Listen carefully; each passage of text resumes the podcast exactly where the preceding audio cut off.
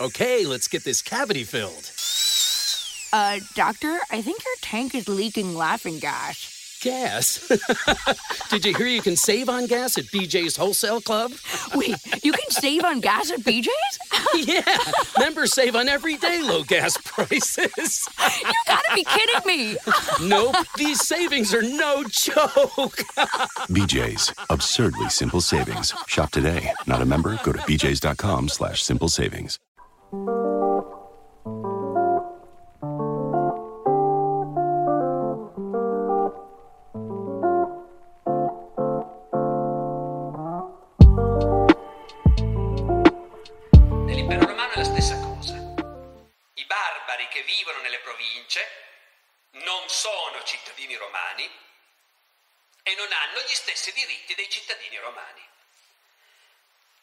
Chiamiamo, almeno a me viene da chiamarli indigeni, i romani si sono chiesti anche loro come chiamarli. Eh, questa è una cosa leggermente complicata, però ve la voglio dire lo stesso perché è indicativa di come pensavano i romani.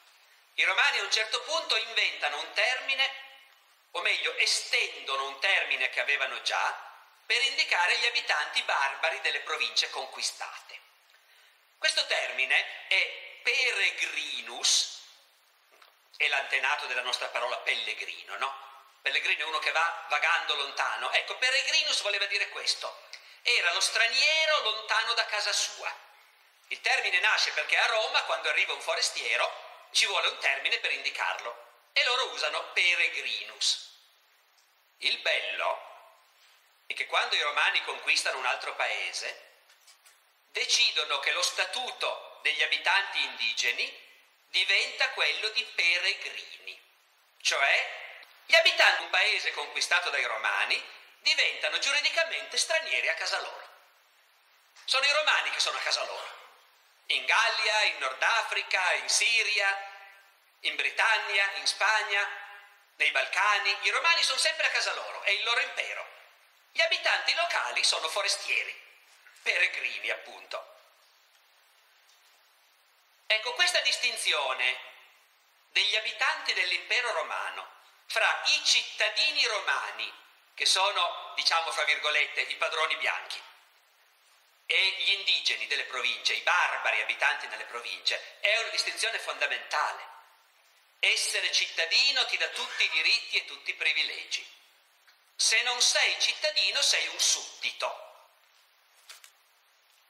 Vi fa, c'è un bellissimo esempio della differenza tra essere cittadino e non esserlo nell'impero romano. Ve lo racconto.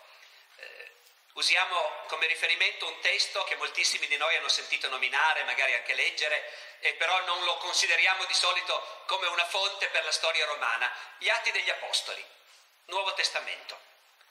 Negli Atti degli Apostoli si racconta che San Paolo predicava a Gerusalemme e quindi in una città dell'impero romano.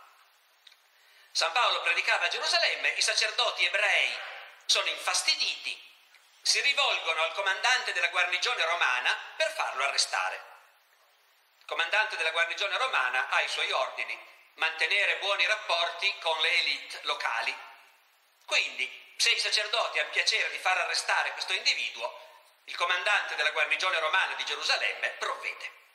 San Paolo viene arrestato. Lo portano in caserma. Lo legano al palo per frustarlo un po' come preparazione all'interrogatorio. Procedura normale. San Paolo si lascia legare al palo. Poi quando è lì e stanno per frustarlo, San Paolo si rivolge all'ufficiale e gli dice ma da quando in qua potete frustare un cittadino romano senza prima fargli il processo? A questo punto panico e costernazione. L'ufficiale si precipita dal comandante. Si guarda che quello lì che abbiamo arrestato è un cittadino romano. Il comandante si precipita giù. Paolo è sempre lì legato al palo. Il comandante della guarnigione romana di Gerusalemme gli dice, ma mi dicono che tu sei un cittadino romano?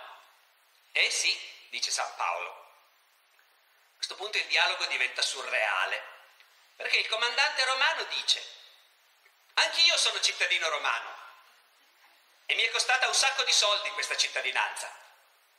E San Paolo dice, no, io per nascita. A questo punto lo slegano, gli chiedono scusa e gli chiedono se per piacere può restare a disposizione in città perché loro devono informare l'imperatore a Roma. Non si può toccare un cittadino romano senza istruire il processo in presenza dell'imperatore a Roma. Allora, avete presente cosa era successo qualche anno prima nello stesso posto, per lo stesso motivo, a un altro che era stato arrestato su richiesta dei sacerdoti perché disturbava e che però quando l'hanno legato al palo non ha potuto dire io sono cittadino romano. Ecco, la differenza fra quello che è successo a Gesù e quello che è successo a San Paolo è la differenza fra essere un indigeno e essere un cittadino nell'impero romano. Però, però io su questa storia degli atti degli apostoli vorrei fermarmi ancora un momento, perché ci sono diverse cosine da chiarire. Primo, il comandante della guarnigione romana di Gerusalemme dice a San Paolo anch'io sono cittadino romano. E com'è possibile? È possibilissimo perché l'esercito romano non è mica reclutato soltanto fra i cittadini, ci mancherebbe. Nell'impero la maggior parte della popolazione non sono cittadini, sono indigeni e non fanno il servizio militare, figuriamoci, certo che lo fanno.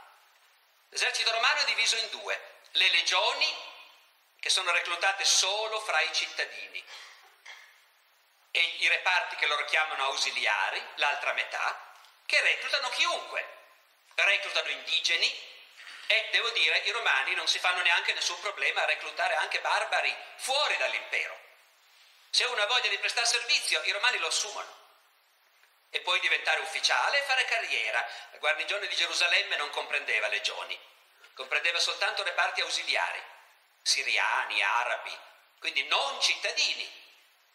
Vale la pena di notarlo se il comandante, almeno lui, la cittadinanza romana ce l'ha.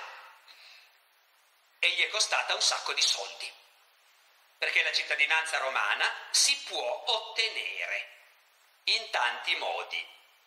Eh, pagare delle bustarelle è quello su cui siamo meno informati, ma che evidentemente era il più diffuso. Ma se voi pensate, per finire con questo esempio, a San Paolo, San Paolo non era un ebreo, certo, era un ebreo dell'Asia minore ed è cittadino romano dalla nascita.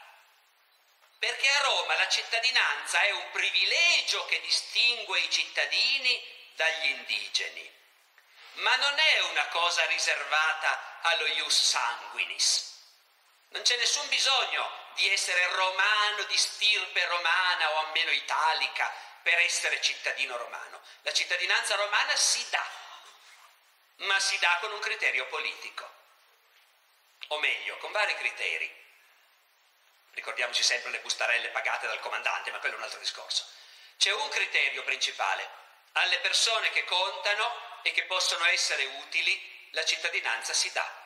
Perché San Paolo è cittadino romano? Perché a Tarso ci sono varie famiglie di notabili, ebrei o greci, i quali sostengono il regime romano e quella gente lì bisogna ricompensarla e quindi gli dai la cittadinanza. Ovunque nell'impero i capi locali che accettano di sostenere il potere romano vengono ricompensati con la cittadinanza diventano cittadini romani, diventano parte del popolo dominante, sono cooptati fra i padroni dell'impero. E questa è una prassi che si segue in tutte le province, senza mai chiedersi, quando si vuol dare la cittadinanza a un notabile, a un capo, senza chiedersi di che colore è la pelle, i capelli, che lingua parla, che dei, a quali dei fa i sacrifici, L'unica cosa che conta è che voglia essere un buon romano, cioè sostenere il potere di Roma. Lucky Land Casino asking people what's the weirdest place you've gotten lucky? Lucky? In line at the deli, I guess? Aha, in my dentist's office. More than once, actually. Do I have to say? Yes, you do. In the car before my kids' PTA meeting. Really? Yes. Excuse me, what's the weirdest place you've gotten lucky? I never win and tell. Well, there you have it. You can get lucky anywhere playing at LuckyLandSlots.com. Play for free right now. Are you feeling lucky? No purchase necessary. Void where prohibited by law. 18 plus. Terms and conditions apply. See website for details. Leftovers or the DMV Number 97. or house cleaning or Chumba Casino always brings the fun. Play over a hundred different games online for free from anywhere. You could redeem some serious prizes. ChumbaCasino.com. Live the Chumba life. No purchase necessary. Void where prohibited by law. T plus terms and conditions apply. See website for details.